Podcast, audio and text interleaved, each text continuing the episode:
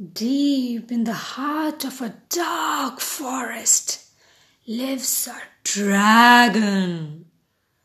A tall fence runs all the way around his house, and the gate is always locked.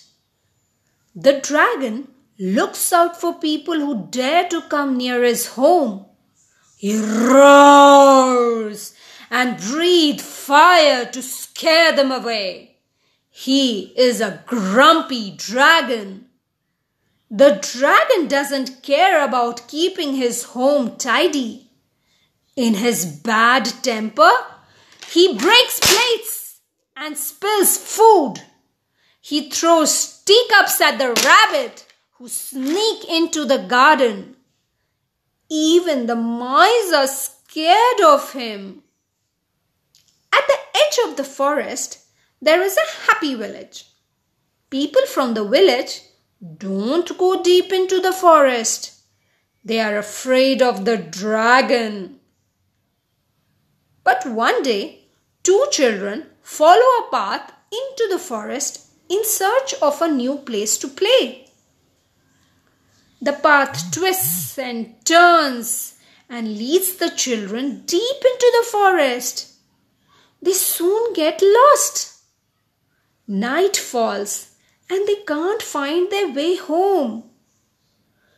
I am getting tangled in these branches. Watch out!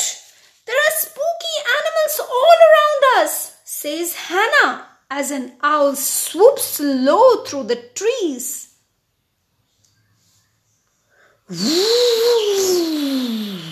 Suddenly, the air around them is filled with fiery breath and smoke. The dragon appears. He is ready to scare the children away. But Hannah and Greg aren't scared. They are relieved to meet the dragon in the dark, lonely forest. The dragon takes pity on them and invites them in. The dragon lights a fire to warm them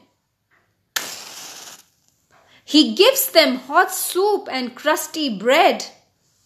For once, he doesn't feel grumpy. He is happy to have the children around, even when they drop off to sleep. the next morning, Dragon makes them tea and biscuits. He gives them toys to play and pencils for drawing.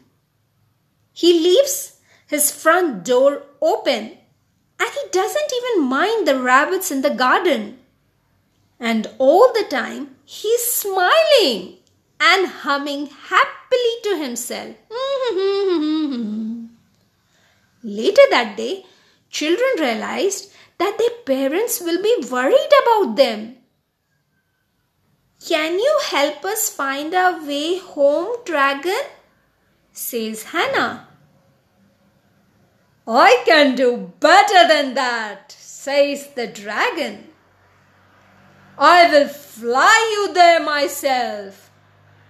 The children climb on his back and they swoop into the air. The people in the village are very glad to see Hannah and Greg return safely. Their parents are overjoyed. But when they see the dragon, they are afraid. Hmm, he flies away quickly and returns to the depth of the forest. People never like me, even when I don't try to scare them he says to himself sadly. Next morning, the dragon is fast asleep. He is dreaming about the happy day he spent with the children. He doesn't hear the postman drop a letter through his letterbox. The dragon doesn't receive many letters.